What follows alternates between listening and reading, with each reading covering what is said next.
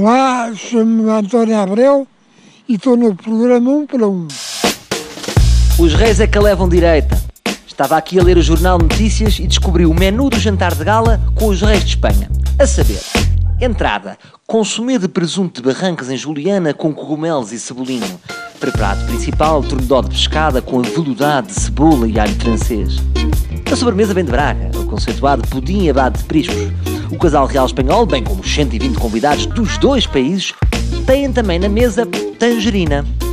Oi, isto é que foi um grande turn-off. Estávamos muito bem e de repente, não, isto para fechar, tangerina. Sabem o que é que é? Como não somos uma monarquia, no fundo, no fundo, estamos-nos nas tintas. Gostava que Portugal fosse um reinado. Não, Acha que o conceito de rei ainda faz sentido nos dias de hoje ou é como ter um pager em 2016? é como ter um PGR em 2016. Mas vejam uma coisa, ao menos acabava-se aquela chatice das eleições. De termos de sair de casa num domingo de propósito só para escolher quem é que nos vai coronar, não acha? Mas as relações nunca fizeram mal a ninguém.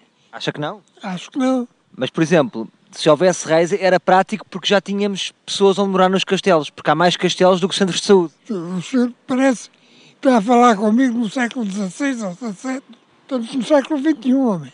Quem é que dava um bom rei para si? E não vale dizer agir, porque não podemos ter um rei com mais tatuagens do que aquele gajo do Prison Break. O Marcelo, Ah, você gosta do Marcelo. eu gosto do Marcelo. As pessoas gostam muito do Marcelo, não é?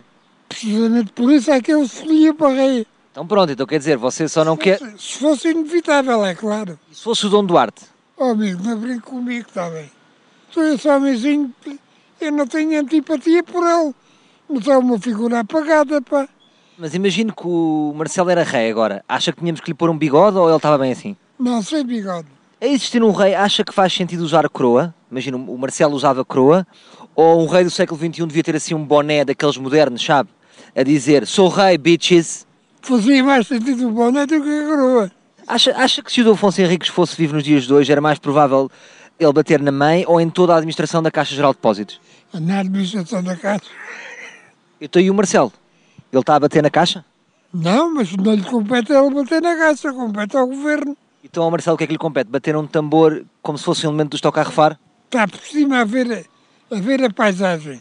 E quando tem que intervir, interfere. Agora há problemas que são do governo. Este é o problema do governo. Penso que estamos falados. Estamos falados, mais ou menos. Então, quer acrescentar mais alguma coisa? né? Essas entrevistas são interessantes, é claro que são. Você também é um gajo simpático e coisa. Gostei.